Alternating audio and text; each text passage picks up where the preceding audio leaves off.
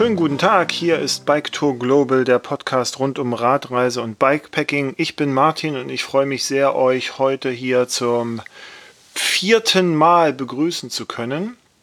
Äh, und wir haben heute einiges sehr Interessantes vor. Und diese Folge ist auch gleichzeitig eine Premiere, denn äh, ich werde nicht mehr nur alleine sabbeln und äh, euch erzählen, was ich so denke, sondern diesmal habe ich meinen ersten Gast im Podcast. Das wird Peter oder das ist Peter von Ortlieb und mit ihm werde ich mich nachher unterhalten, erzähle ich gleich, äh, worüber es geht. Denn heute ist ja das Thema im Podcast, ja, wie vermarkte ich eine Radreise, Sponsoring, Blog, Buchschreiben und Co.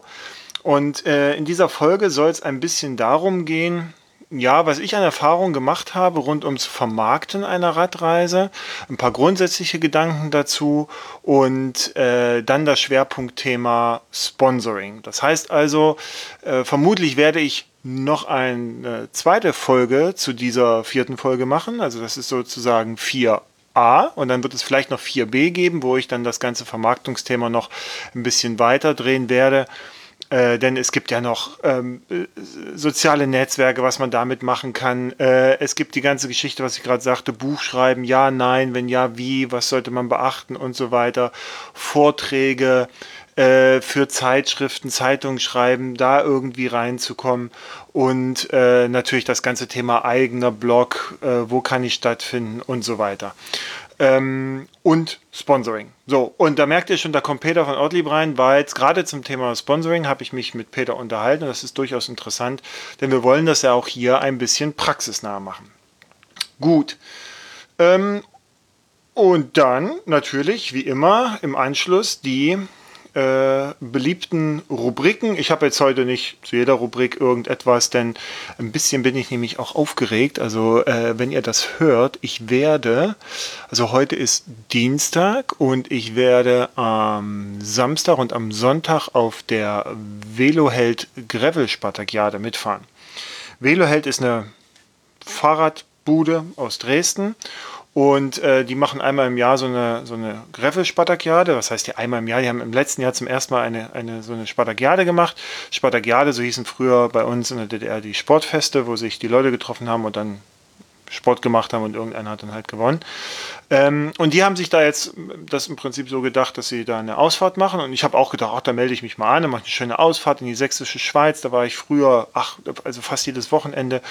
Und ähm, da freue ich mich schon sehr drauf. Und dann kam jetzt der GPS-Track, eine kurze Tour mit äh, 1300 Höhenmetern auf weiß ich nicht, 65 Kilometer oder sowas und eine längere Tour auf 125 Kilometer mit 2100 Höhenmetern.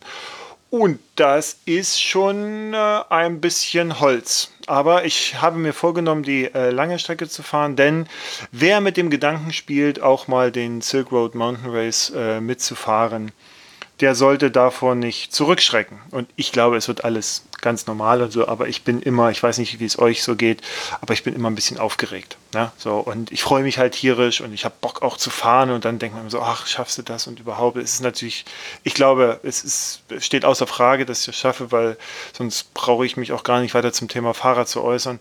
Aber äh, dennoch, ein bisschen aufgeregt bin ich. Gut, Silk Road Mountain Race, da kommen wir später nochmal hinzu, wenn ich euch meinen Reiseradler oder in dem Fall meinen Bikepacker äh, der vierten Ausgabe vorstellen möchte. Der ist nämlich gerade auf dem Silk Road Mountain Race und fährt da. Und so wie ich es sehe beim Live-Tracking ist er da auch ganz gut unterwegs. Ich drücke die Daumen für die letzten paar hundert Kilometer. Okay, kommen wir jetzt zum Thema Vermarktung einer Radreise und Sponsoring. Also, sicherlich spielt der ein oder andere von euch auch mit dem Gedanken, seine Radreise oder seine Bikepacking-Tour nicht einfach zu machen, sondern auch darüber zu erzählen. Ja, zum Beispiel so wie ich es tue. Und das ist auch ehrlicherweise völlig okay so. Ich betone das, weil es ja durchaus Diskussionen gibt, die so typisch deutsch sind. Ne? Hm, der stellt sich jetzt selber da. Also ich reise ja nur für mich und also vielleicht mache ich das ja nur mal für meine Familie, aber eigentlich nur für mich. Und wenn er jetzt jeder irgendwie immer erzählt, äh, was er so macht, das sind alles Selbstdarsteller. So möglich, Aber dafür haben wir ja auch dieses tolle, in dem Fall tolle Internet, weil es so viel Platz gibt, sich da auszubreiten und man kann seine Erlebnisse da hinschreiben, wie man möchte und das ist auch völlig in Ordnung so. Und genauso kann man das doof finden und das, auch das ist völlig in Ordnung so.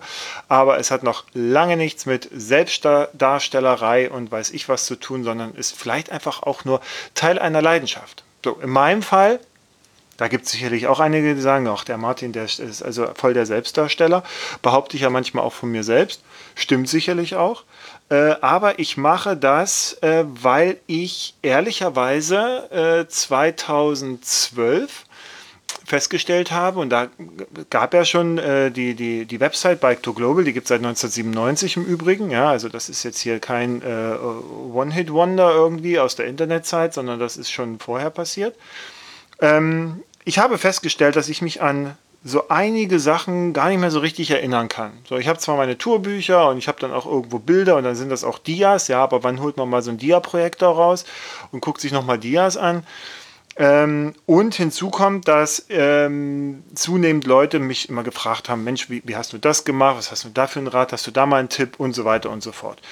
Und da kamen dann damals diese, diese Blogs auf also das war schon länger. Ich habe mir das halt angeguckt. Ich gucke mir gerne Sachen erstmal ein bisschen an und versuche sie zu verstehen, bevor ich sie dann für mich selber anwende. Und habe gesagt, super, ich lass, also ich nehme mal diese statische Webseite, die wir haben, die haben wir noch mit HTML damals, also mein Kumpel Stefan, äh, mit dem ich äh, die, die, einen Großteil meiner Touren gemacht habe, bis 1998, sind wir zusammengeradelt und nicht, wir haben das noch mit HTML programmiert und allen drum und dran. Also es war extrem aufwendig und da habe ich dann gesagt, so nee, 2013, ich fahre nach Island, ich fahre einmal um Island rum und da will ich das nutzen und dann habe ich auf WordPress umgestellt und habe gesagt, ich bin jetzt ein Blogger und habe angefangen einfach Themen rund ums Radreisen aufzuarbeiten mit meinen Erfahrungen. Ich habe meine Touren nochmal anders angeschaut. Ich habe Touren, die ich noch nicht dokumentiert hatte, einfach mit die Dias genommen, habe das gescannt, habe die hab, äh, äh, mit meinen Tourbüchern die Tour rekonstruiert, habe das aufgeschrieben. Auch so für mich wie so eine Art Denkarium, äh, wenn ihr das äh, aus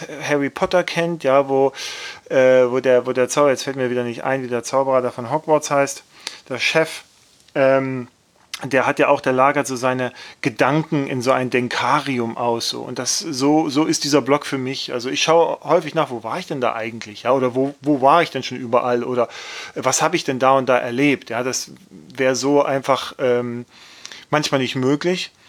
Und äh, so habe ich diesen Blog auch aufgebaut und so habe ich ihn geführt. Und ich habe einfach Spaß dran. Ich hoffe, ihr merkt das auch. Ja, ich nehme ja auch die Zeit, hier sowas zu machen. Ich probiere es halt aus.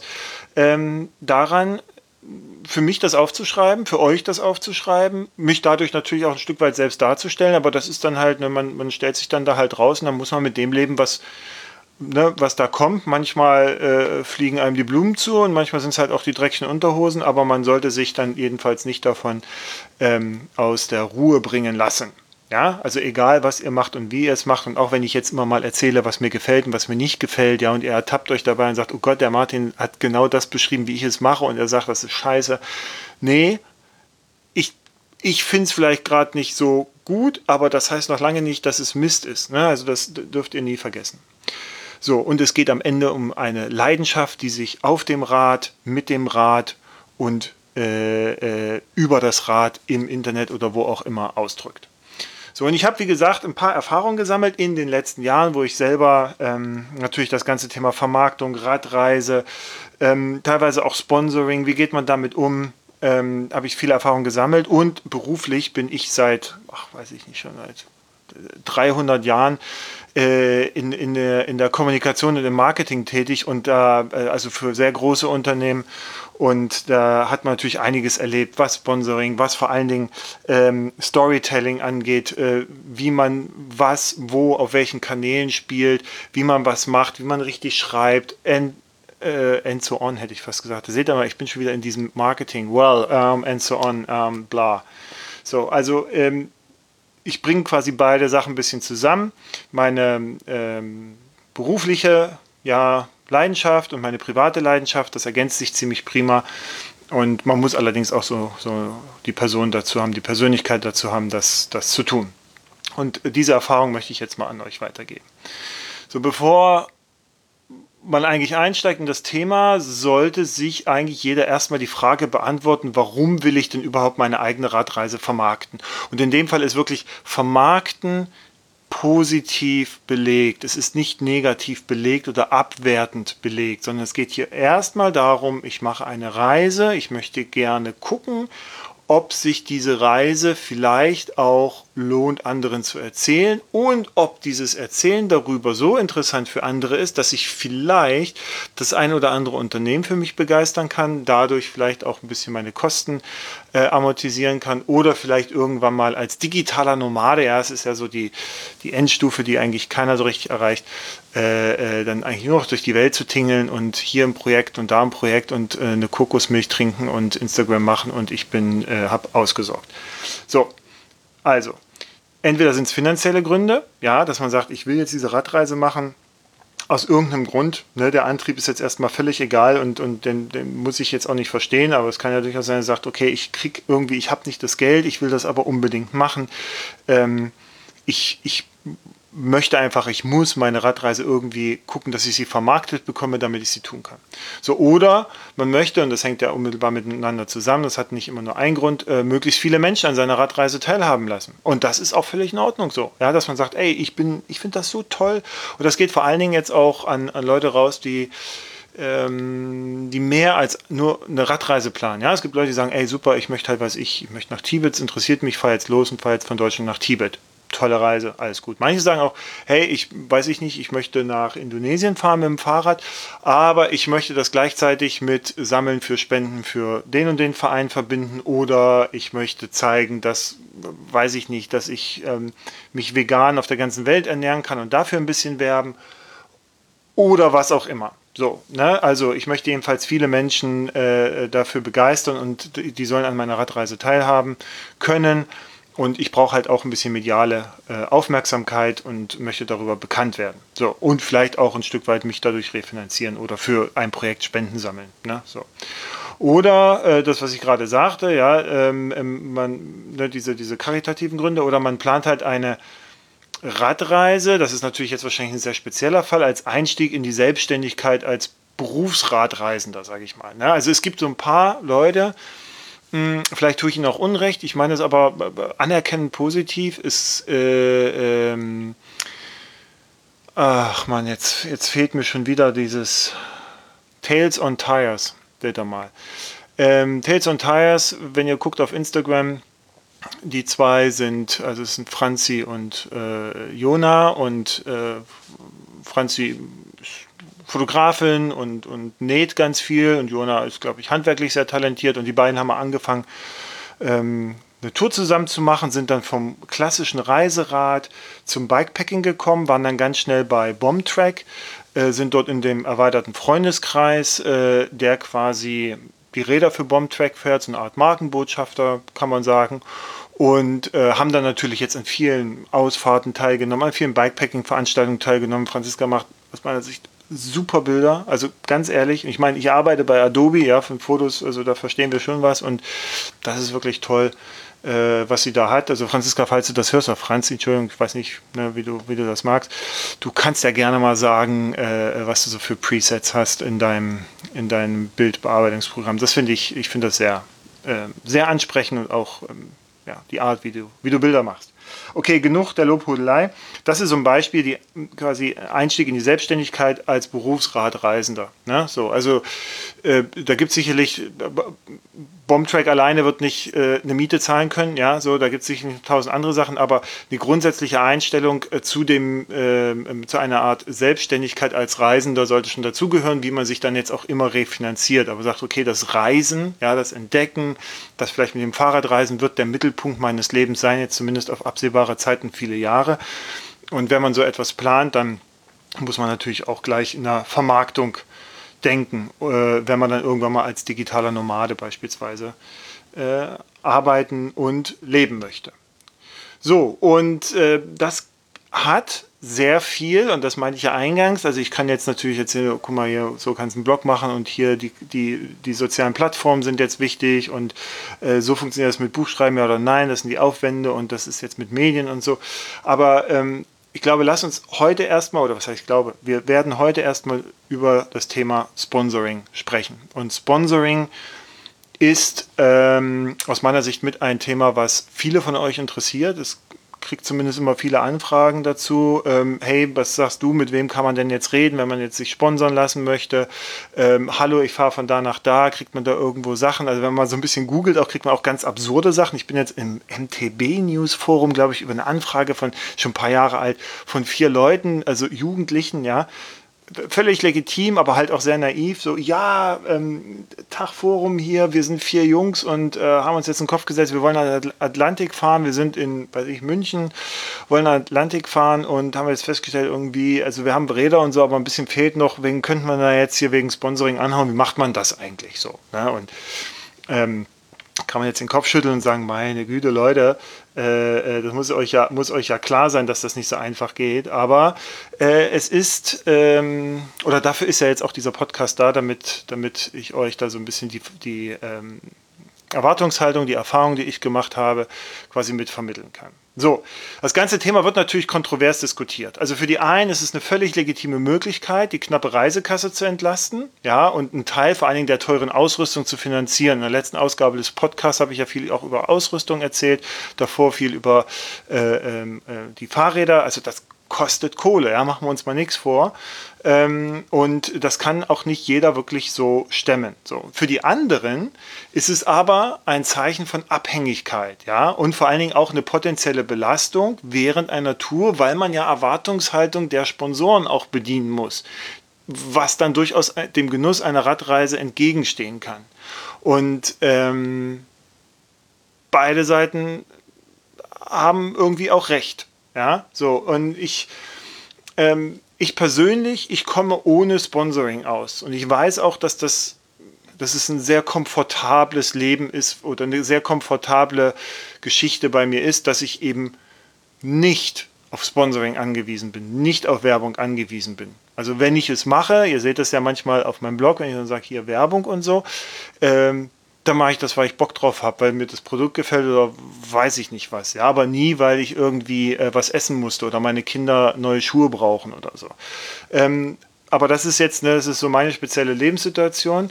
Das gilt natürlich nicht für jeden. So, ich kann mich aber daran erinnern, äh, als ich meine erste Radreise gemacht habe.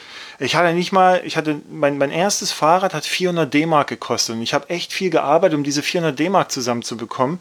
Das war nach der Wende, da war jetzt auch nicht Geld im Überfluss, ja, so, da gab es halt auch nicht diesen äh, Grundstock an Rücklagen, den vielleicht Eltern oder sowas gebildet haben, sondern das war bei alles auf Null gesetzt, ne, so und ähm, ich habe da lange für gearbeitet und ich hatte natürlich auch Kumpels an der Schule, da kamen die an und damals war die Shimano 100 GS und dann gab es die Shimano 200 GS und 300 GS. Das waren so die ersten Unterlenkerschaltungen und ey, Mörderteile. Ja, und dann kam einer mit einem roten Treckfahrrad und hatte so eine Shimano 100 GS und ich wollte immer so eine und ich hatte so eine Shimano SIS. Das war äh, im Prinzip vorne, also vordere Umwerfer, hintere Umwerfer und dann hast du aber so ohne Rasterung deine Gänge gesucht. Das war letztendlich so eine Shimano, such dir deinen Gang, ne?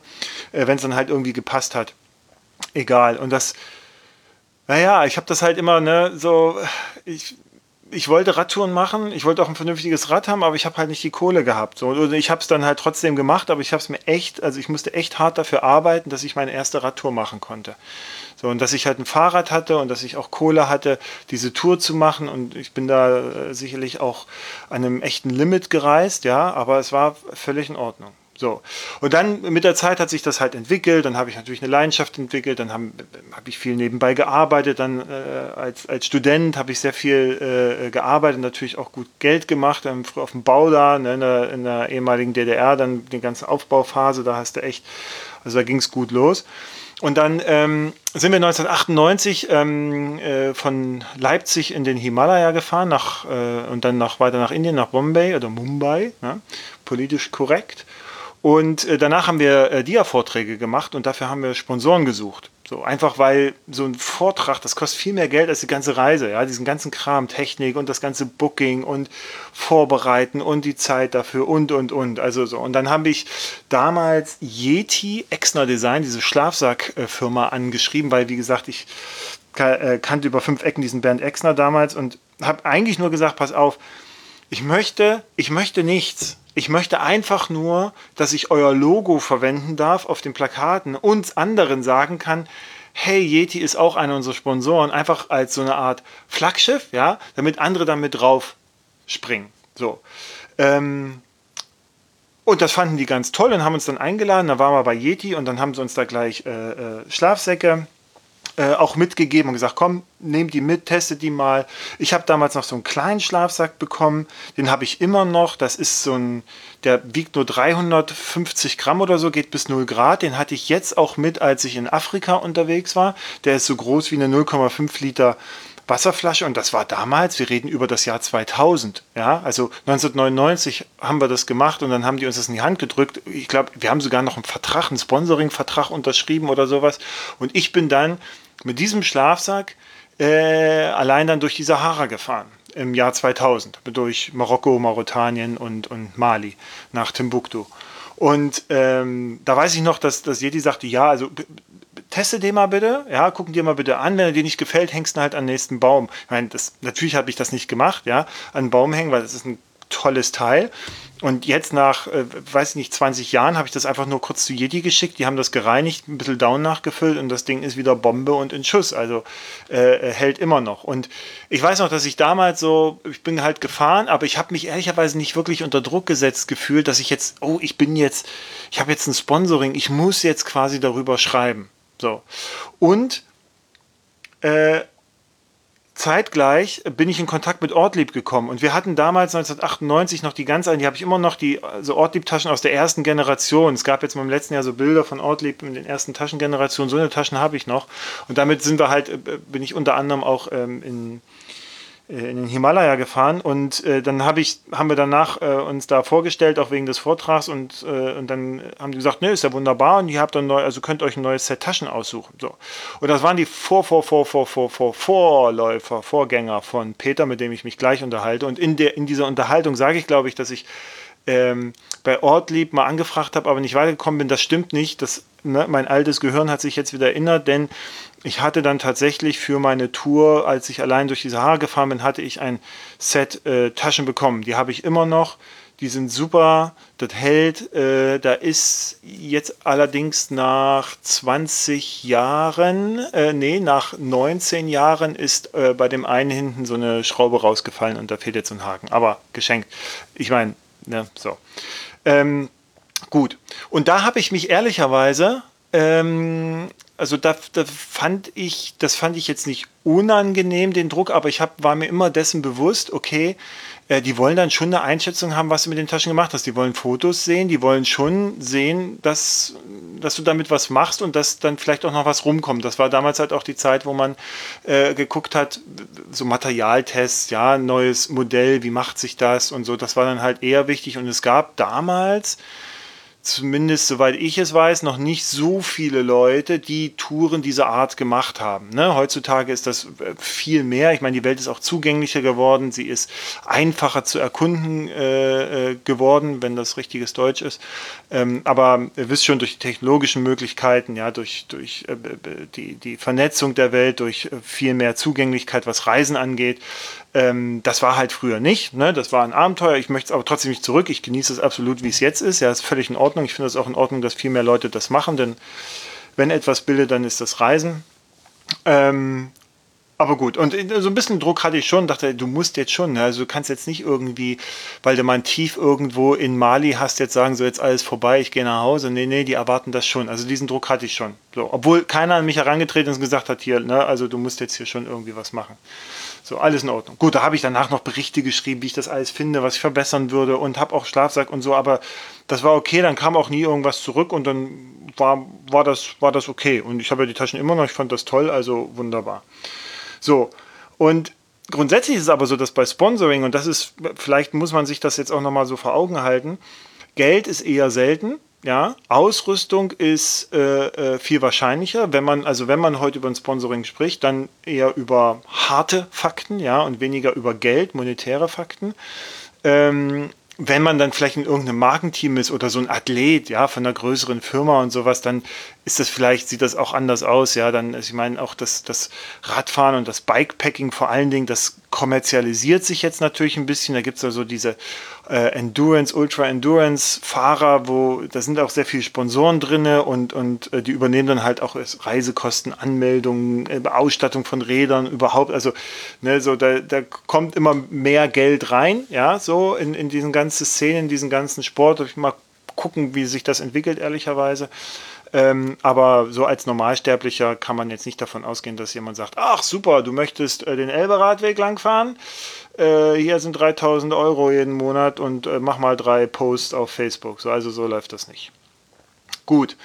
Ähm, die Anforderungen haben sich da heute, also von damals bis heute natürlich ein bisschen verändert. Ne? Also es, was ich schon sagte da früher, das war halt alles noch nicht so etabliert. Natürlich gab es auch schon Leute, die, was ich, Tilman Balltaler, der war halt gesetzt ne, bei vielen Firmen, die damals so in diesem Dunstkreis des Radreisens so äh, größer wurden, Fahrradfirmen, ja, so, aber im Gegensatz zu heute ähm, war da noch nicht viel los. Und heute ist es viel, also viele haben ja tatsächlich so ihre ihre Markenbotschafter, ja, ihre Athleten, mit denen sie da fahren, äh, beziehungsweise mit denen sie viele Sachen machen. Also was ich bei Bombtrack fängt das an, da findet ihr das auch auf der Seite, wo steht hier, das sind die Leute, mit denen wir da was machen. Die kommen aus unterschiedlichsten Bereichen, vom Pro Racing bis hin zu, äh, weiß ich, Freizeit, Bikepacking so, ne? Und, und jeder hat, es gibt auch gute Gründe, warum da die Leute mit dabei sind.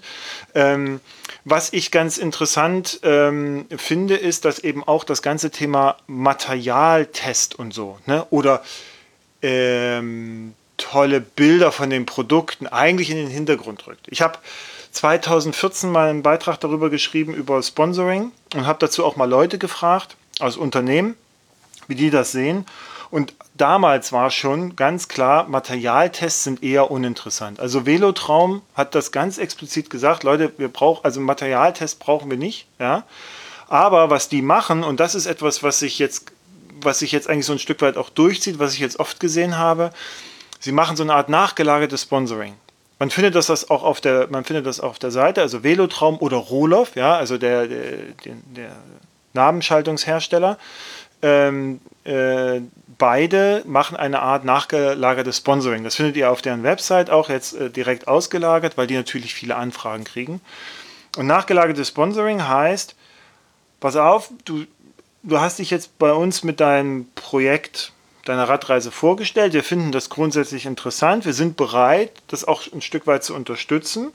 Aber du bekommst jetzt nicht von uns automatisch ein Rad ja, oder eine Schaltung oder ein Rad mit Schaltung mit Rohloff äh, äh, ähm, pauschal erstmal vor die Tür gestellt, sondern wir machen das so, dass du ähm, ja, dass du das erwirbst, ja, sicherlich jetzt nicht für den vollen Preis, aber du erwirbst das bei uns und dann ist aber quasi mit drinne äh, ein besonderer ja, ein besonderer Kaufpreis, ja, dass, dass du vielleicht von uns noch was zurückkriegst sozusagen, wenn das Sponsoring erfolgreich war. Das heißt also, du bist da um die Welt gefahren und da hast du echt mördergute Arbeit gemacht, du hast tolle Bilder gepostet, ja, du hast äh, immer wieder erzählt, was du machst, du hast vor allen Dingen unserer Marke damit halt auch sehr geholfen, weil du sehr inspirierend bist, ja, weil du halt, weiß ich, tolle Videos gedreht hast, weil du einfach auch so ein cooler Typ bist und weil du ein, ein tolles Projekt mit unterstützt und weil es eben nicht nach der Radreise aufhört und dich niemand je wieder sehen wird, ja, in dem Kontext. Ähm, dann ist okay, dann machen wir nachgelagertes Sponsoring und dann kriegst du von uns dann halt im, im Nachhinein quasi ein Goodie. Aber vorneweg nicht, das ist uns zu risikobehaftet und da gibt es durchaus eine Reihe von, von Beispielen oder Fahrern oder Tourplanen und Ideen, das, was ich jetzt so auch immer mal mitbekommen habe.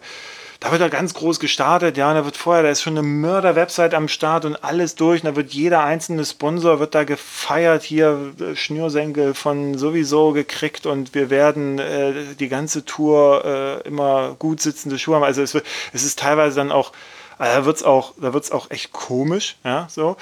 Und ähm, dann fahren die oder der oder so, fahren dann los und dann ist nach drei Wochen ist irgendwie vorbei, weil es, äh, ich überspitze das jetzt mal, ne, deswegen wieder Ironie, weil es in der Slowakei geregnet hat und dann ist die Tour zu Ende. So.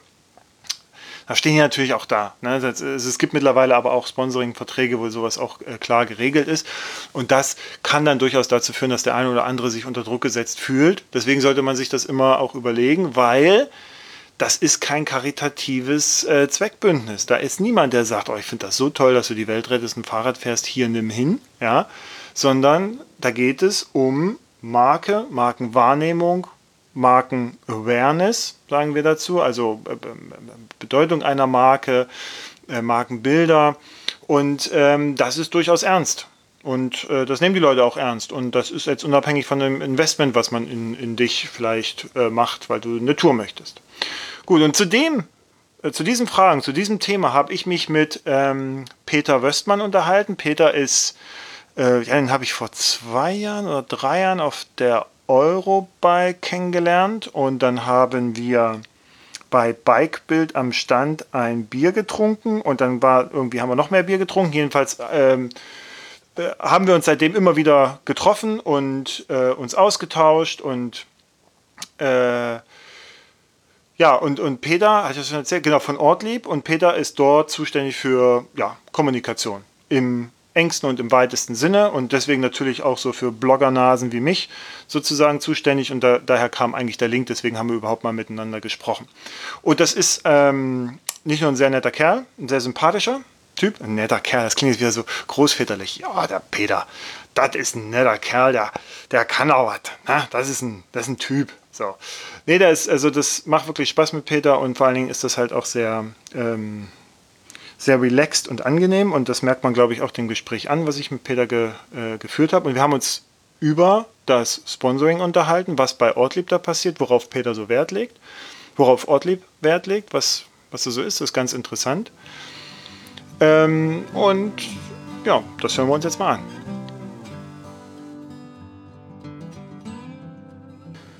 Gut, Peter, erstmal vielen Dank, dass du äh, hier Zeit findest, die Fragen mit mir sozusagen äh, durchzugehen und sich überhaupt mit mir mal drüber zu unterhalten. Wie läuft denn eigentlich Sponsoring?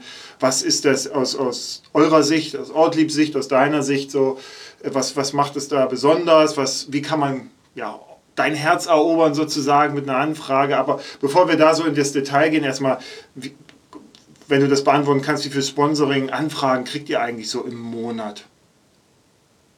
Ja, also erstmal vielen Dank, dass das, äh, dass das klappt, dass du uns dazu einlädst, ähm, daran teilzunehmen.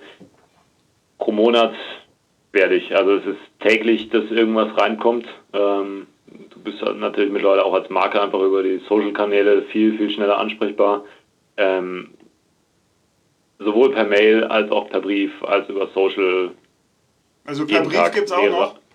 Ja, das gibt es auch noch. Ah, Klassisch. Okay. Äh, also das ist natürlich so ein Generationsthema, absolut.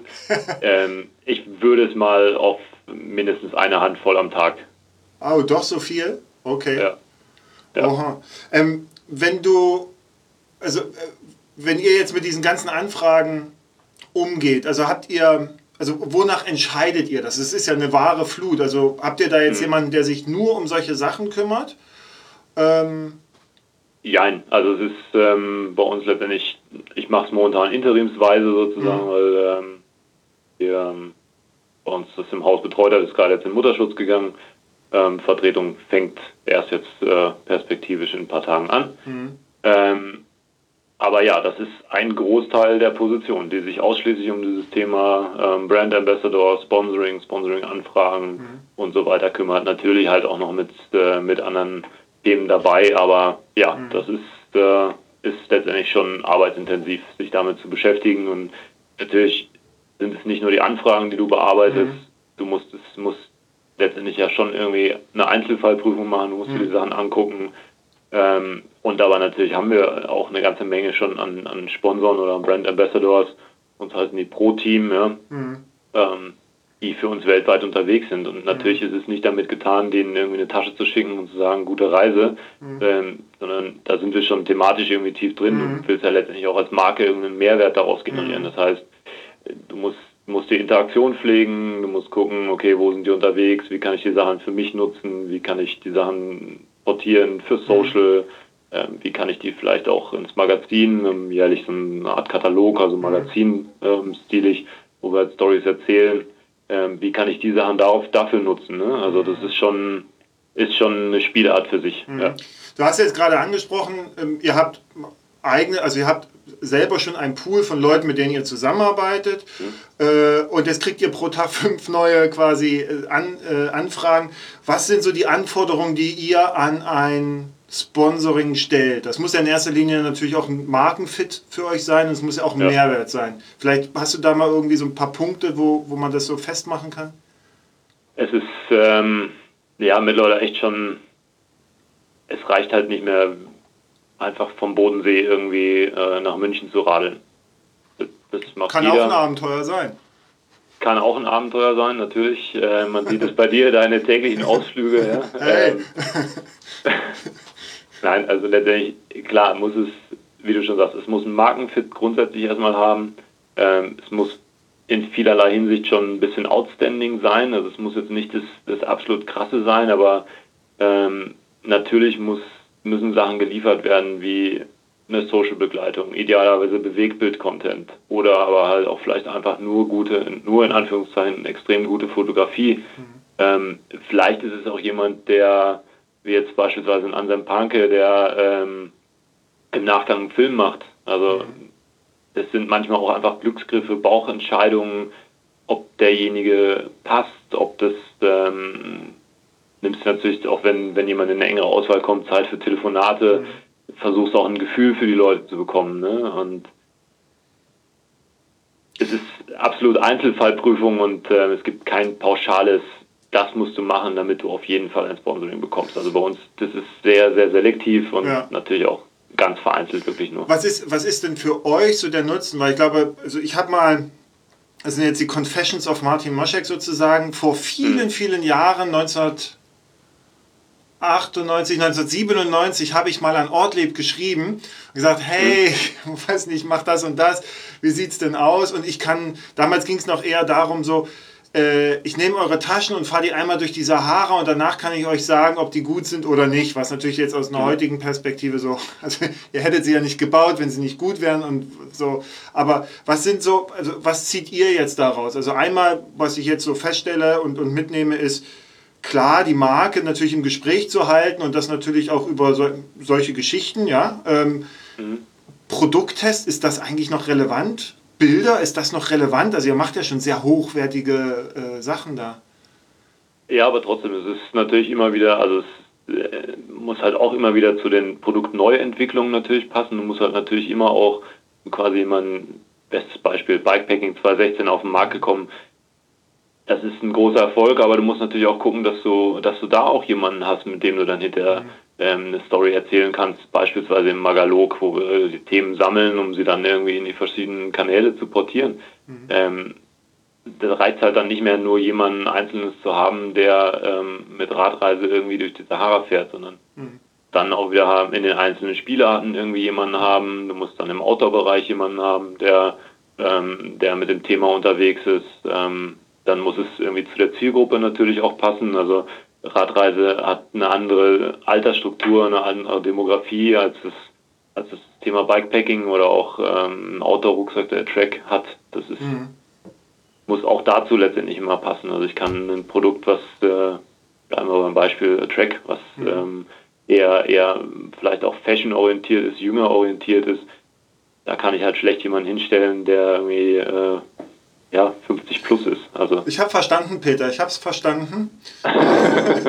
Äh, Martin, du würdest doch bestimmt da gut reinpassen. Ja, ja war wahrscheinlich komplett sogar.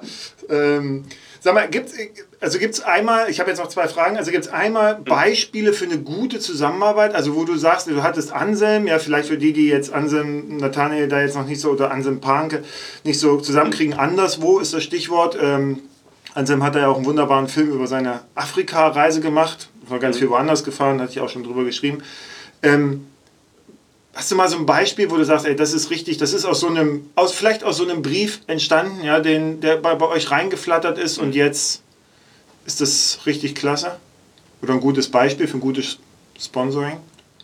Ein gutes Beispiel sind ehrlich gesagt, ähm, ja, ist ein junges Blogger-Pärchen oder Influencer-Pärchen, ähm, Tristan und Belen die aus Holland kommen, aber auch ähm, letztendlich weltweit unterwegs sind. Ähm, ja, da gab es ursprünglich, glaube ich, auch einfach mal irgendwie eine Mail oder einen ersten Kontakt und ähm, daraus ist letztendlich eine, relativ umfangreiche Kooperation sogar geworden mit ähm, kompletter Social-Kampagne, die wir mit ihnen umgesetzt haben. Das, was, ähm, was jetzt auch gerade immer mal wieder läuft, ne? Das sind die beiden. Genau, die richtig. Ah, genau. Ja, okay. mhm. Genau. Und ähm, ja, das, das letztendlich ist extrem intensiv ähm, irgendwie geworden. Also ähm, haben da sehr, sehr viel letztendlich mit ihnen zusammen entwickelt auch. Also waren da wirklich auch in der, in der ähm, Entwicklung schon irgendwie mit dabei der Kampagne ist letztendlich sogar darin geendet, dass wir auf der Outdoor halt zu Besuch waren und mhm. ähm, da halt irgendwie wir noch die letzten äh, Takes quasi mit denen gemacht haben. Ähm, Anselm Panke natürlich mhm. auch ein gutes Beispiel. Es sind natürlich auch viel Glücksgriffe, ne, wo du dann auch, ähm, du hast nicht bei jedem, bei jedem Schuss einen Treffer und mhm. kannst halt natürlich auch Glück haben, dass dann jemand so einen Film macht, der vielleicht auch eine extrem hohe Resonanz hat. Ähm, du kannst aber halt genauso irgendwie 50 Mal einfach nicht ins Klo greifen, aber ähm, einfach halt einen normalen Verlauf haben, ja. wo einfach ja. ähm, jemand vielleicht auch sich in der Selbstvermarktung überschätzt hat und das aber auch dann gar nicht mit dem ganzen Radreisethema oder mit dem Reisethema, wo das dann auf einmal hinten runterfällt und ja. wo dann letztendlich die Produkte zur Verfügung gestellt hast und wo du dann aber auch alleine in Bildern oder Infos hinterherrennen musst. Das mhm. kann genauso passieren. Ich meine, das ist schon eine eigene ja eine eigene Anstrengung, glaube ich, auch neben der Reise sowas zu dokumentieren, immer wieder irgendwie am Ball zu bleiben. Also das Unternehmen, für das ich arbeite, also wir machen ja auch sehr viel Kooperation mit Künstlern und Influencern und so. Mhm. Wir, wir regeln sowas dann häufig auch vertraglich. Das ist dann ab einem gewissen mhm. Punkt bei euch ja sicherlich auch so, ja, ne? Ja, natürlich, ja, klar. Ähm, also sobald es ja. gibt klare Vereinbarungen, ja. was, äh, was zu erfüllen ist, natürlich. Ja.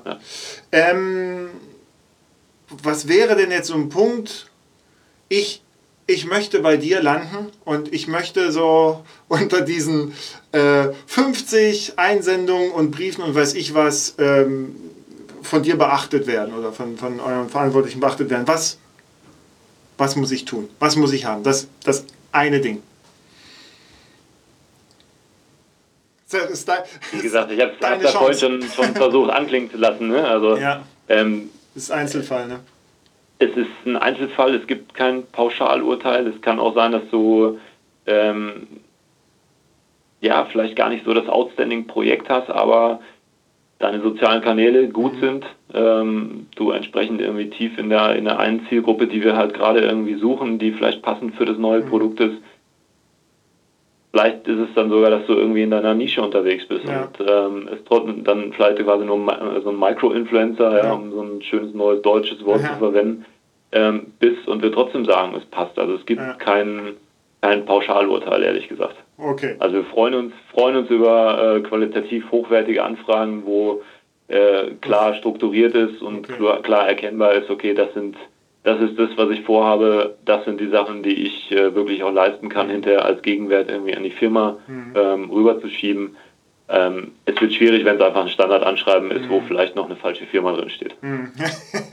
ja, nein, Gibt's alles. Du, es, das ist alles gut. Also ihr, ihr habt ja in Tettnang ja auch ordentlich zu tun, ne? Genau, richtig, richtig. Gersthofen ist hier wirklich schön. Ja. äh, äh, okay, Peter, so, jetzt habt ihr gehört, und dir nochmal vielen Dank, Peter, äh, dass du dir Zeit genommen hast, dass es sehr viele Anfragen gibt. Also fünf Anfragen im Schnitt pro Tag, das kann man ja mal hochrechnen auf die Woche. Das sind ja 25 Anfragen pro Woche. Jeder, der mal Anfragen wirklich bearbeitet hat, ja, also sich damit auseinandersetzen muss, dann auch eine Antwort formulieren möchte und, und das auch richtig machen möchte, ja, und den, vor allen Dingen den Leuten auch dann Feedback geben möchte, das ist echt, echt viel, ja. Vor allen Dingen, wenn man jetzt so überlegt, dass vielleicht pro Monat ein oder zwei Sachen dabei sind, die wirklich interessant und wirklich gut sind. Ähm, das klingt jetzt so, dass der Rest Mist ist. Nee, aber wenn man guckt, okay, man möchte das machen oder man sucht halt eine Möglichkeit, dass man, ähm, das ist schon viel Arbeit. So, und jetzt ist halt die Frage, okay, wie schaffe ich das, dass jetzt meine, ähm, meine Bewerbung sozusagen, mein Schreiben da beachtet wird. Und äh, Peter hatte das ja schon gesagt, es sind ja eher weiche Faktoren, also Struktur und Aussagekraft sind schon entscheidend. Ähm, da glaube ich, kann sich jeder oder kann jeder äh, ähm, kann jeder besser werden. Ja, das ist also, weil, weil das ist, glaube ich, mit das Schwerste, ähm, was man was man erreichen kann, eine gute Struktur und eine sehr prägnante Aussagekraft. So, also im Kern geht es darum, du schreibst eine Bewerbung, ja, und das klingt jetzt erstmal sehr einfach, aber jeder, der mal eine Bewerbung geschrieben hat, ne, und jeder, der vielleicht jetzt mal guckt, was er früher für Bewerbungen geschrieben hat, und wird sich wahrscheinlich dann auch schämen, ja, aber das ist sehr schwer. So, und deswegen gibt es jetzt mal vier Tipps von meiner Seite, ähm, die vielleicht helfen, wenn ihr sowas vorhabt, euch dann ein bisschen besser vorzubereiten. So, Tipp 1. Inhaltliche Vereinfachung, gnadenlose Reduktion. Ja, also häufig erlebe ich das ja auch in meinem beruflichen Umfeld, aber auch wenn man ähm, in, das, in das ganze Thema Radreisen reinguckt. Es gibt ja auf vielen Blogs immer so eine Sektion über mich ja, oder über unsere Tour. Und dann kann man schon sehr schnell erkennen, wer recht strukturiert ist und wer nicht. Und dann sieht man, okay, es ist ein Blog, da kann ich mich ausbreiten. Ja, also da gibt es jetzt nicht die Notwendigkeit, mich kurz zu fassen. Aber alleine schon, wenn es darum geht, ich mache eine Weltreise und ich habe auch einen Grund, diese Weltreise zu tun. Ähm, äh, diese Weltreise zu machen, nicht zu tun. Tun ist, tun tut man nicht. Aber ähm, und da kann man dann schon erkennen, wie viel da teilweise geschwafelt wird oder wie viel Prosa da drin steckt und man kann es eigentlich sehr, sehr stark reduzieren. Man kann aus 20 Sätzen ehrlicherweise auch ein oder zwei Sätze machen, die im Kern eigentlich alles sagen. Denn wir und das ist völlig normal, wir verfallen oft dadurch, dass wir über uns und unser Projekt so viel mehr wissen. Ja, und wir wollen ganz viele Sachen, wollen wir, wollen wir unbedingt, dass das der Gegenüber noch erfährt. Ja, und ich rette auch noch Katzenbabys und ich sammle Müll und das ist wichtig, weil und, und, und, und, und. Ja, dann kommt man da auf einmal in ein, in eine mega Erklärstory rein, die ein Außenstehender überhaupt nicht mehr nachvollzieht. Ja, und wenn ihr euch jetzt überlegt, der, der, der arme Peter oder wer auch immer, ne, Mrs. oder Mr. X bekommen am Tag fünf Anfragen zur Unterstützung, die lesen das durch, die haben nicht so viel Zeit. Also ich habe früher gelernt, ein Manager hat im Schnitt sieben Sekunden Zeit, um eine E-Mail zu erfassen und zu verstehen. Wenn er das in dieser Zeit nicht tut, dann geht sie weg. So, und dann wird sie auch nicht weiter gelesen, dann ist es nicht relevant. So, das muss man so ein bisschen wissen. Das ist halt jetzt in meinem beruflichen Umfeld wichtig, weil ich halt mit Kommunikation arbeite und dafür sorgen muss, dass äh, wichtige Leute sehr schnell wissen, worum es geht und warum ich jetzt mit ihnen das und das machen muss. Und da kann ich jetzt nicht Prosa ellenlang machen, sondern das muss auf den Punkt passieren. Und ähnlich ist es, äh, oder ähnlich hilft es auch bei einer Anfrage um Sponsoring. Also vereinfacht das. Wenn, wenn ihr es nicht schafft, ähm, mit wenigen Worten die Besonderheit und die Bedeutung eures Vorhabens zu erläutern, dann helfen euch auch nicht 100 Worte mehr. Ne? Ähm, Heinz Strunk hat es mal so schön gesagt, was du nicht in 60 Sekunden schaffst, schaffst du auch nicht in 60 Jahren. Das ist ohnehin ein sehr guter äh, Leitspruch, ja, der gilt für alles im Leben, aber hier ganz besonders, denn er meint eigentlich, wenn du es nicht kurz darstellen kannst, erklären kannst, dann wird es nicht besser, wenn du ganz viele Wörter gebrauchst. So, also inhaltliche Vereinfachung, massive Reduktion. Zweitens, eine klare Beschreibung, ja, was jetzt die Marke von einer Unterstützung hat. Also was, was ist jetzt deren, ähm, deren Gewinn sozusagen? Ja, Gewinn ist vielleicht hart, aber was ist deren Vorteil, wenn sie jetzt mit dir letztendlich äh, sich einlassen? So, und da geht es sehr häufig um Marken-Awareness, ja, es geht sehr häufig um Sichtbarkeit, es geht vor allen Dingen auch, haben Sie die Möglichkeit, durch dich Zugang zu einer Zielgruppe zu bekommen, die für Sie vielleicht interessant ist, ja?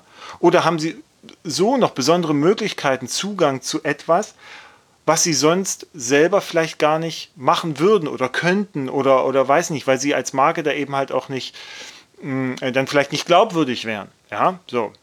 Das heißt also, ihr müsst euch schon intensiver damit auseinandersetzen. Also es geht jetzt nicht einfach zu sagen, oh, ja, das Fahrrad, das gefällt mir super, ich, ich rufe da mal an, ob die mir jetzt so ein Fahrrad stellen. Ne? Nee, du musst da schon ein bisschen gucken. Also, ähm, was ist das eigentlich für ein Unternehmen? Was haben die vielleicht so gerade vor? Ja, das kann man, da muss man ein bisschen recherchieren.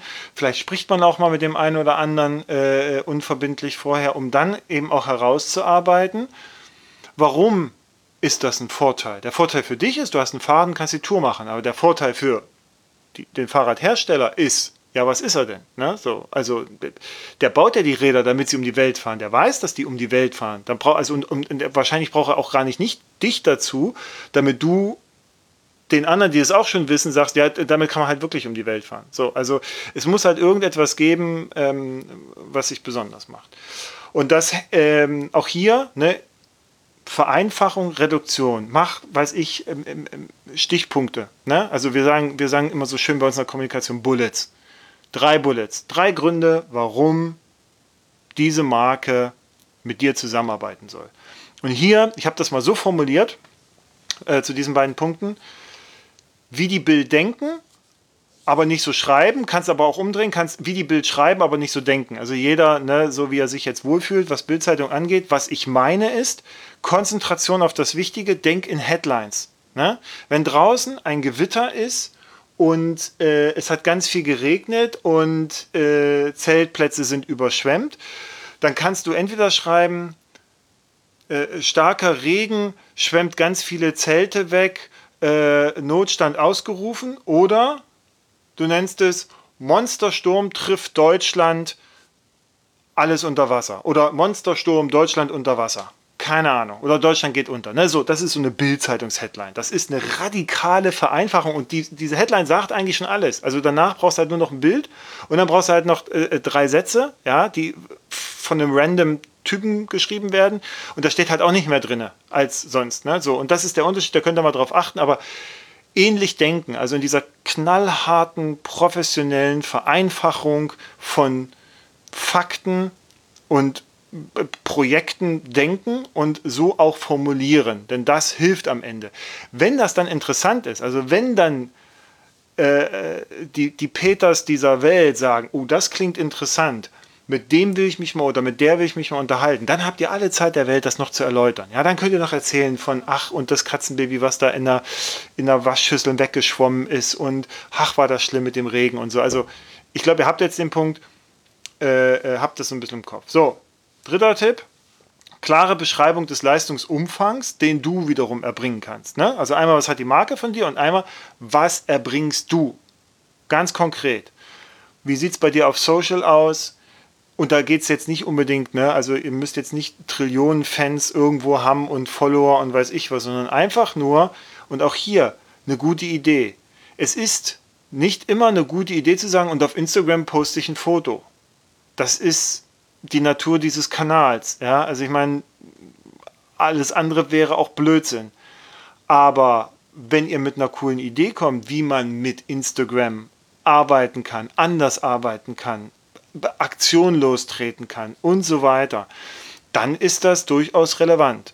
Oder Fotos, weiß ich, ihr habt ein massives Talent für Fotos oder keine Ahnung, ja, super. Schreibt es rein, zeigt es. Vielleicht macht ihr auch Videos, vielleicht macht ihr auch einen Podcast, vielleicht macht ihr auch weiß ich was, ja. Aber das muss klar formuliert oder sollte klar formuliert sein, was erbringt ihr, ja. Außer ich fahre vegan mit dem Fahrrad um die Welt und rette irgendwas. Das ist, also, das ist löblich und das ist auch völlig in Ordnung. Das mag auch euer Antrieb sein, aber das ist in dem Kontext, wenn es keine Firma ist, die vegane Sachen herstellt, dann ist es ehrlicherweise nicht wirklich relevant, aus meiner Sicht.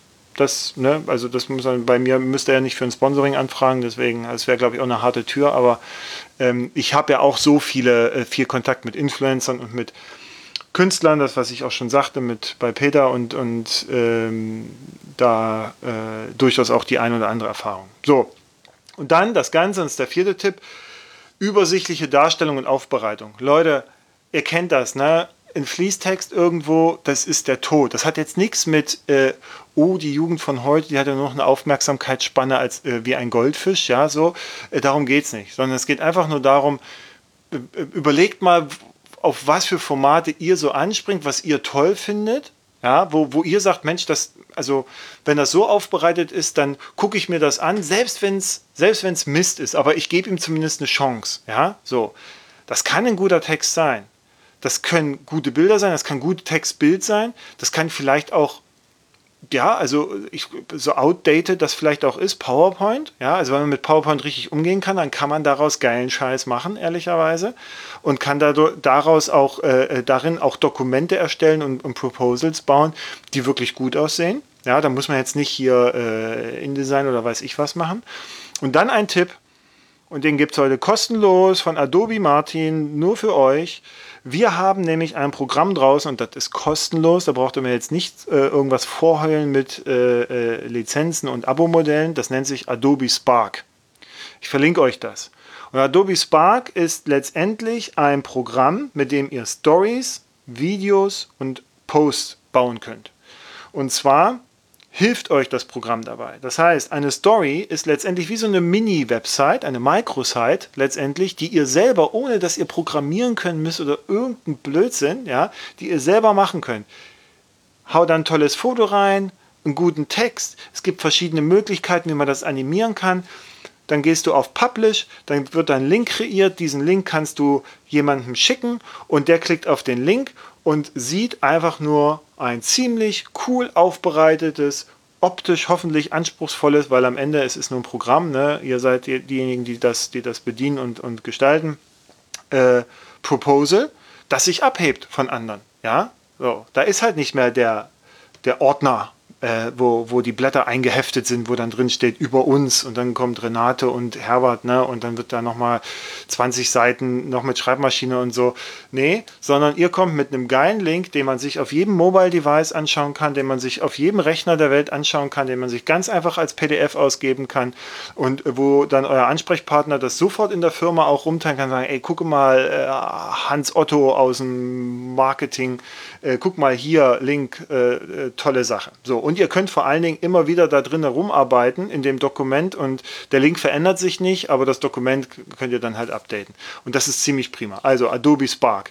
Dann gibt es auch noch als Post, das heißt, damit könnt ihr auch, weiß ich, Facebook-Post, Instagram-Post, Twitter-Post, weiß ich was Post, äh, könnt ihr damit bauen. Ne? Und da gibt es da gibt's eine Menge künstliche Intelligenz, die dann noch mit drin rumfuhrwerkt. Das heißt, also ihr kriegt auch Gestaltungsvorschläge. Ihr habt euch ja immer gefragt, warum dieser Fashion-Blogger das so, so, so, so toller Schrift auf diesem Bild, ja, und da steht halt Seychellen und das ist so total toll. Wie machen die das? Ja, die machen es mit so einem Kram. Also vielleicht jetzt nicht mit, mit Adobe Spark, aber das Adobe Spark hilft euch da zumindest ähm, kreativer werden zu können, ja, und hilft euch. Also ihr müsst euch nicht Gedanken machen äh, über die Technik oder wie man irgendwas bedient, sondern ihr könnt halt einfach kreativ sein, einfach machen. So, und dann könnt ihr euch da die Posts ausgeben lassen, dann sagst du, ach nee, ich möchte das Bild jetzt bitte für Facebook brauche ich das und äh, jetzt brauche ich es für Instagram und dann arrangiert er das so, dass das so passt auf Knopfdruck und dann habt ihr das, ladet es euch runter, postet es und super. Also das kann ich euch nur ans Herz legen, auch wenn es jetzt mein, mein Unternehmen, also das Unternehmen, für das ich arbeite, äh, äh, gebaut hat ähm, nee, weil es das Unternehmen, für das ich arbeite, gebaut habe, ist das nämlich richtig, richtig toll. So, und dahinter stehe ich auch und guckt es euch an, das wird euch erleuchten, sage ich euch, so wie es ist. So, und dann kann man natürlich gucken, wir waren ja noch bei äh, Darstellung, Aufbereitung, ja. Guckt auch mal, also schaut auch gerne mal über den Tellerrand hinaus. Also, ihr kriegt ja, also jeder hat mal irgendwie, es gibt ja mittlerweile nicht mehr so, Einkaufskataloge, äh, ja, so, also wenn ihr jetzt so, sagen wir bleiben wir bei Fahrrädern, ja, äh, gut, es gibt halt, die deutsche Fahrradbranche ist halt noch so ein bisschen, naja, aber das, da kommen die auch noch hin, aber so langsam, es gibt ja schon ein paar so, die das kapiert haben, hey, nee, ich muss ja ein Storytelling machen, ich muss ja auch ein gewisses Kundenentertainment machen. So, und weiß ich, guckt euch mal Globetrotter an, ähm, die haben einen sogenannten Magalog. Ja, also das ist eigentlich ein Magazin und ein Katalog zusammen. Oder guckt euch Bike Components, den Blog an. Das ist nichts anderes als ein Storytelling, das ein Katalog ersetzt. Also früher hast du halt einen Katalog, da stand da drin Zahnkranz, 15 Zähne, 3 Euro. In schwarz 4 Euro. So. Äh, das ist halt was für Nerds. So. Was sie jetzt machen ist, ähm, und das feiere ich jetzt eigentlich immer noch, das ist äh, zum Beispiel auf dem Bike Components Blog, da gibt es einen Namen, habe ich vergessen, der hat sich ein Salsa Fargo aufgebaut und hat halt darüber geschrieben und hat halt äh, letztendlich wie so ein Blogpost und hat dann aber immer die Teile verlinkt, die er da verbaut hat und die gehen direkt in den Shop rein. So, das ist die Idee dahinter. Ne? Oder ähm, äh, Globetrotter. So, die haben halt ein, das Kundenmagazin, das war, früher war es halt ein Katalog, da war halt dick und dann gab es halt im Sommer und im Winter und dann hast du da geguckt, was gibt es da für Jacken. Das machen die jetzt alles nicht mehr, weil die haben ja ihre Website und da kannst du dich verirren. Was die tun ist, sie erzählen Geschichten. Ja, das sind natürlich immer so Classic Outdoor, das ist so alles so ein bisschen eher Hamburg-Winterhude, äh, fährt man nach Schweden und hat eine, eine dicke Jacke an, so Style, ne?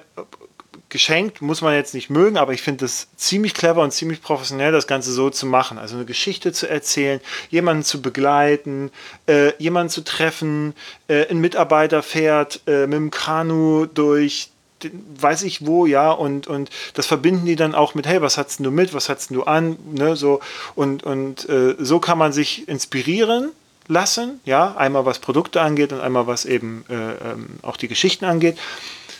Und so kann man vielleicht auch nachdenken, ähm, ein Proposal aufzubauen.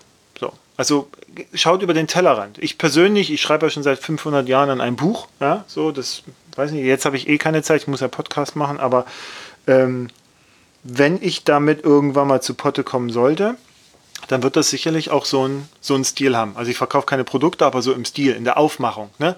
Die Bildsprache, die Textanordnung, wie das alles läuft, wie das gesetzt wird. Und auch da, ihr müsst nicht Profi-Designer sein. Ja? Also auch das ist, das ist eine ganz hohe Kunst, äh, das richtig zu machen. Aber es gibt genug Vorlagen guckt einfach mal bei Word Vorlagen. Es gibt auch Webseiten, wo es Word Vorlagen kostenlos gibt. Und da gibt es halt die Word Vorlage, weiß ich nicht, Magazin. Oder ähm, ich habe jetzt letztens irgendeinen so Bericht da äh, mit so einer Word Vorlage gemacht und das sieht cool aus. Ja, das ist jetzt vielleicht nicht End, Endstufe und, und alles super und so, aber das muss es auch nicht. Aber es ist, es ist alles, was hilft, euch zu unterscheiden von anderen. Das hilft. Ja? Ich habe hier noch mir notiert Website statt Word-File, ne? also auch da gucken, aber da hatte ich ja gesagt, Adobe Spark baut euch quasi so eine Art Microsite oder ein Video. Aber beim Video, liebe Leute, ganz ehrlich, ihr kennt das ja, äh, also zwei Minuten. So, und auch da, reduziert euch und macht irgendwas Cooles vielleicht und so, dann, ne, das ist ein Bewerbungsvideo und danach soll dann der Gegenüber sagen, ey, das ist, das ist ziemlich cool, die möchte ich kennenlernen und mich weiter mit denen unterhalten. Und dann seid ihr im Geschäft. So, also spielt da ein bisschen auch mit den Stärken, die ihr habt und, und guckt ein bisschen. Von mir aus bastelt auch was. Also, meine Güte. Es soll ja, soll ja alles möglich sein. Okay. Und dann sind wir jetzt am Ende des Parts. Ja, wie vermarkte ich eine Radreise? Sponsoring. Ich habe mich mit Peter aber auch noch weiter unterhalten. Das habt ihr vielleicht gemerkt, weil dieses Gespräch nachdem wir uns über Sponsoring unterhalten haben, äh, äh, habe ich dann ausgeblendet, ne? weil ich habe die Chance genutzt, um mich mit Peter auch noch über Bikepacking, das Bikepacking Barcamp, was es jetzt ähm, ähm, Ende äh, September geben wird, ähm, und Bikepacking insgesamt nochmal zu unterhalten. Und das möchte ich euch natürlich nicht vorenthalten. Deswegen bekommt ihr das äh, am Ende des Podcastes auch nochmal zu hören. Das finde ich nämlich sehr, ähm, ja, sehr interessant und, und falls ihr die Möglichkeit habt und Bock habt, also A, äh, ich glaube beim Bikepacking Barcamp könnt, kann man sich noch anmelden, ja, und äh, B, sonst äh, schreibt mir doch einfach, ne, und wie, wie ihr das seht, wie, wie sich, wie sich gerade das ganze Thema Bikepacking und, und, und Radreisen entwickelt und, und was es braucht und was wir dafür tun können, dass, ähm, äh, dass sich das entwickelt, dass sich das vielleicht auch anders entwickelt, ja, dass sich auch in der Infrastruktur was ändert, schreibt mir einfach ähm, martin at bike2global.de ja, oder äh, über Facebook oder über Instagram, also oder über den Blog bike2-global.de, also gibt genügend Möglichkeiten, würde mich mal interessieren. Gut, aber bevor wir da noch äh, den abschließenden äh, Part mit Peter hören, meine Reiseradler-Empfehlung, hatte ich am Anfang gesagt, das äh, ist der Sigurd Mountain Race. Der ist Stand heute, äh, äh, läuft er noch. Also es gibt schon Gewinner und jetzt kommen so nach und nach die Leute rein. Ähm, das war auch sehr spannend, weil das wirklich, also ich habe eine, eine unglaubliche Achtung vor, ich glaube, der Gewinner hat das Ding in sieben Tagen und ein paar Stunden gefahren, ja. Und äh, im letzten Jahr hat der Jay Peterberry das Ganze in acht Tagen, acht Stunden gewonnen. Und also Leute, das sind 1700 Kilometer, die durch Kirgisistan gehen, in Höhen über 3000, über 4000 Meter teilweise Pässe, bei Schneesturm, Schlamm und Scheiße, bei ganz toller Landschaft, aber auch ein, also auch der, der, dem Psychoterror des Nichts, ja, dieser, dieses Ausgeliefertsein den Elementen stattfinden. Und ich habe ungeheuren Respekt davor. Es wird auch als das härteste und weiß ich was so bezeichnet, aber ich habe ungeheuren Respekt davor und der Reiseradler oder der Radler, den ich euch heute, der Bikepacker, den ich heute, heute empfehlen möchte, heißt Banked Stiller. ich weiß gar nicht, ob das jetzt sein echter Name ist, ich nehme es mal an, Banked Stiller, ich finde das super. Ähm, und der ist Fotograf, der macht richtig gute Fotos. Also der macht man auf seinem Instagram-Kanal, verlinke ich euch, Banked Stiller Photography. Äh, äh, bringt er auch natürlich viele Bilder von seinen Arbeiten, was er so macht, professionell, dann weiß ich, für für Bieler Cycling, glaube ich, arbeitet er auch, macht dort die, die ganzen Modeshootings für diese Klamotten und dann äh, aber auch viel Fahrrad, also wenn er fährt, ja, so wenn er irgendwo mit teilnimmt. Und der hat schon beim ersten Silk Road Mountain Race mitgemacht. Der hat es, glaube ich, knapp nicht geschafft damals. Bengt sie es mir nach, wenn ich das gerade nicht auf dem Zettel habe. Und dieses Jahr ist er wieder hin und hat gesagt, so jetzt das gebe ich mir. Und soweit ich sehen kann im Live-Tracking, das könnt ihr sehen bei silkroadmountainrace.com, äh, seht ihr so ein Live-Tracking. Ähm, da ist er gut unterwegs und das dürfte jetzt auch nicht mehr weit sein. Jetzt, ne, ich meine, ich sitze jetzt hier und äh, gut genährt und alles Mögliche und äh, sag, ja, das ist ja jetzt nicht mehr weit, das sind ja vielleicht noch 400 Kilometer, das rutschte doch so. Nee, der Bank musste sich Darmbinden kaufen vor ein paar Tagen, weil sein Arsch so wund gefahren war, ja, so um das irgendwie abzupolstern. Die sehen aus, weil da eine Straße, die sonst eigentlich normal Gravel Schotter ist, ja, und eigentlich ein gutes Fahren ermöglicht offensichtlich, da gab es halt einen Wolkenbruch. Danach sehen die aus, als hätten sie da irgendwie Zement über den ausgekippt, ne?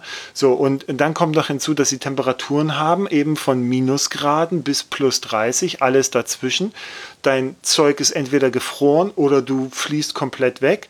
Und dann hast du 400 Kilometer keine Versorgungsstation, musst irgendwie klarkommen und essen und noch die psychische Belastung. Und dann geht es da hoch. Und dann ist das nämlich nicht die schöne Straße, die da mal am Berg hochgeht und wir machen alle äh, Tour de France Feeling, sondern dann ist das eine alte sowjetische Militärpiste, die vor 700 Jahren aufgegeben wurde und wo jetzt halt eben hochgeschoben wird mit 2 km/h äh, auf über äh, 4000 Meter Höhe. So. Und ähm, den kann ich euch empfehlen, weil ich ich finde das toll, auch ähm, so, also wenn man so seine Insta-Stories, ne, ich rede jetzt über ihn äh, nur das, was ich digital kenne. Ich würde ihn sehr gerne auch mal persönlich kennenlernen, ganz ehrlich, weil ähm, ich glaube, da kann man noch viel lernen, auch von seinen Erfahrungen. Ich möchte auch wissen, wie er sich vorbereitet, ja, was er trainiert, wie er das macht, woher er seine mentale Stärke nimmt. Der hat ähnlich wie ich äh, ziemlich zeitig auch mit Radreisen angefangen. Ich glaube, vielleicht kommt man dann irgendwann dahin, so ein, sowas zu machen. Er fährt einen Bomb-Track, ähm, modifiziert und so. Auch das finde ich immer total spannend, wie die Leute eigentlich ihre Räder komplett auseinandernehmen und, und neu zusammensetzen und eben ganz knallhart auf die jeweiligen Ansprüche anpassen. Gut, da bin ich jetzt auch so unterwegs, aber äh, und er macht tolle Fotos. Guckt ihn euch an, Bank Stiller, super Sache, lohnt sich in jedem Fall zu folgen, verrückter Typ. Vielleicht macht er auch irgendwann mal eine, eine, so eine Bikepacking-Veranstaltung mit und da tobt er gerade rum. Also, kann mir vorstellen, dass als nächstes die Tour de Weit da wartet. Also, der kann ja auch nicht still sitzen. So, und jetzt kommen wir zu meiner Podcast-Empfehlung und heute möchte ich euch Velo Home vorstellen. Und zwar Velo Home ist ein, ja, das schon recht alter, in Anführungszeichen, Podcast, äh, Fahrradpodcast, wird gemacht von Christian, Thomas und Christian. Christian Hoff, Thomas, Nachname kenne ich nicht, und Christian, da kenne ich nur den Twitter-Name Teilstecher. Was die machen, ist letztendlich ein Podcast, der sich wirklich sehr breit um Radsport, Brevets, Langstreckenfahrten, aber auch Produktvorstellungen, Erfahrungsberichte ähm, dreht. Und das ist von daher sehr interessant, weil es gibt einmal den Velo Snack. Das ist ein Format, wo es halt wirklich um, ja, was haben sie jetzt so, äh, wo sind sie gerade rumgefahren, was haben sie so an Sachen und, und Ausrüstung getestet, welche Erfahrungen haben sie wo gemacht, welche radpolitischen, tagesaktuellen Themen gibt es.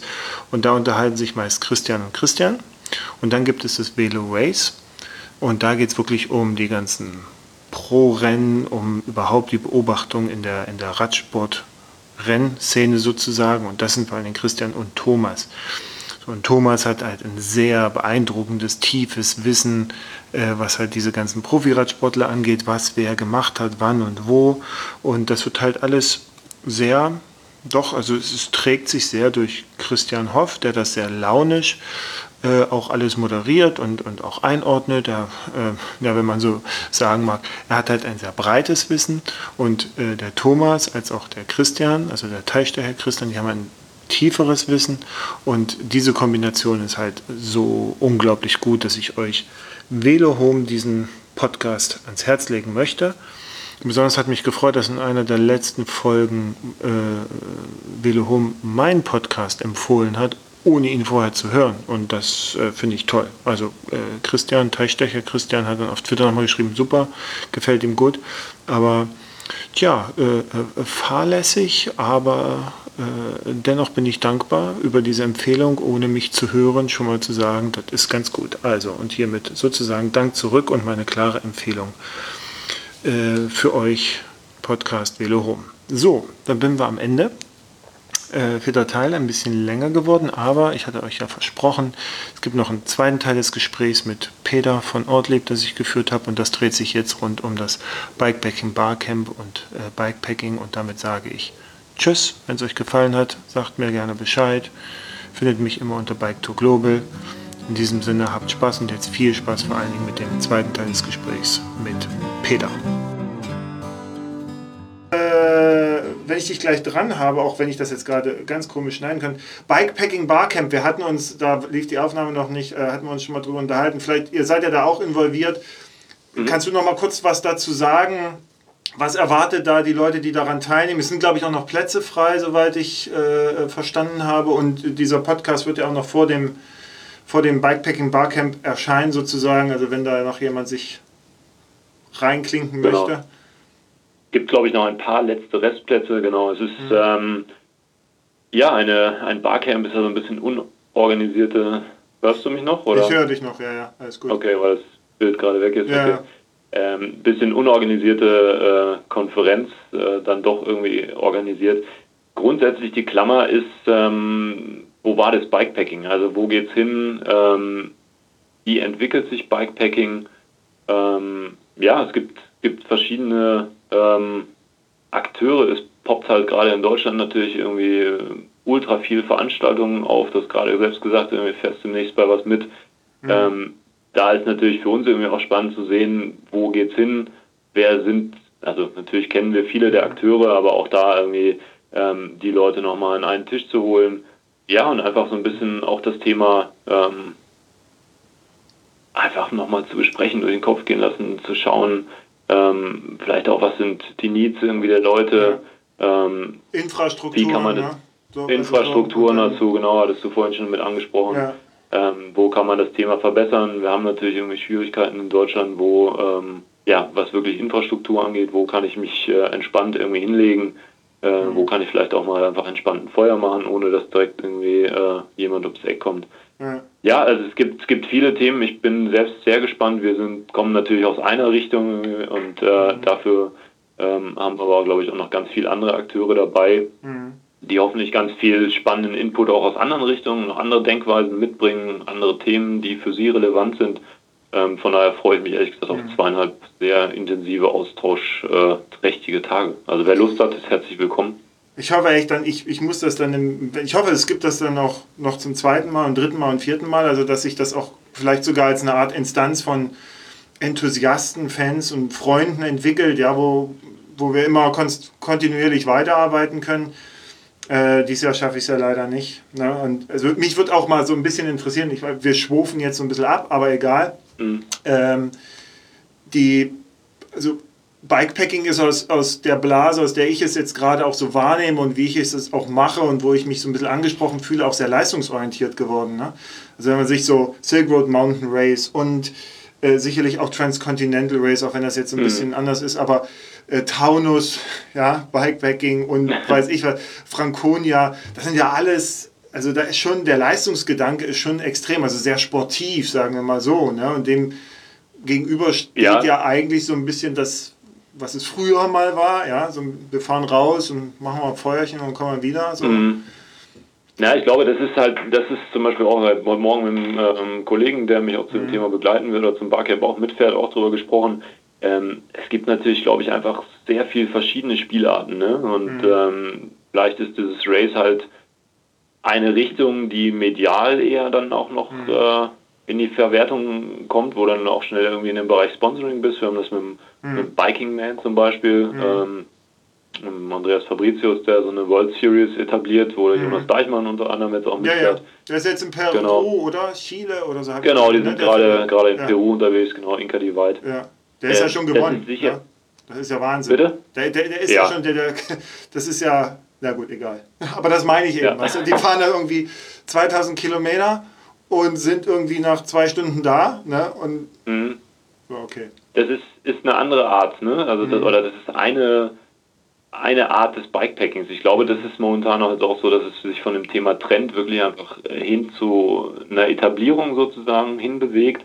Und dazu gehört, glaube ich, dass, ähm, dass sich das auch so ein bisschen ausklassifiziert, also in die verschiedenen Richtungen. Ne? Aber ähm, ja, ich glaube, wir sind dann eher so nicht in einem Racing-Stil unterwegs, sondern dann eher in einer entspannten Zeit irgendwie, auch mit Lagerfeuer verwursten das aber vielleicht auch nicht so, dass es so die mediale Aufmerksamkeit bekommt, wie das halt dann einen Silk Mountain Race oder so dann schon tut. Und von daher glaube ich, ich glaube nicht unbedingt, dass es so stark in eine Richtung geht oder nur, nur in das Thema Race geht. Ich glaube, es sind einfach momentan ist eine Ausdifferenzierung der Unterarten sozusagen. Ja. Da bin ich auch sehr gespannt, wo, wie das auch auf einem Barcamp ähm, wahrgenommen wird, ob das auch in diese Richtung geht oder ähm, ob das Ja. vielleicht auch von vielen einfach nur als ähm, Lifestyle angesehen wird oder ob das Thema Commuting irgendwie mit, äh, mit an ein Einschlag irgendwie mitgibt. Ich bin gespannt. Peter, ich sag vielen Dank. Gerne auch Sehr gerne. später mal wieder zu einem anderen Thema. Mir fällt ja viel ein, aber äh, jetzt erstmal Sponsoring und Bikepacking Barcamp. Vielen Dank, Peter von Ortlieb. Dann, Vielen Dank, Martin. Schönen Gruß nach Hamburg. jo, tschüss.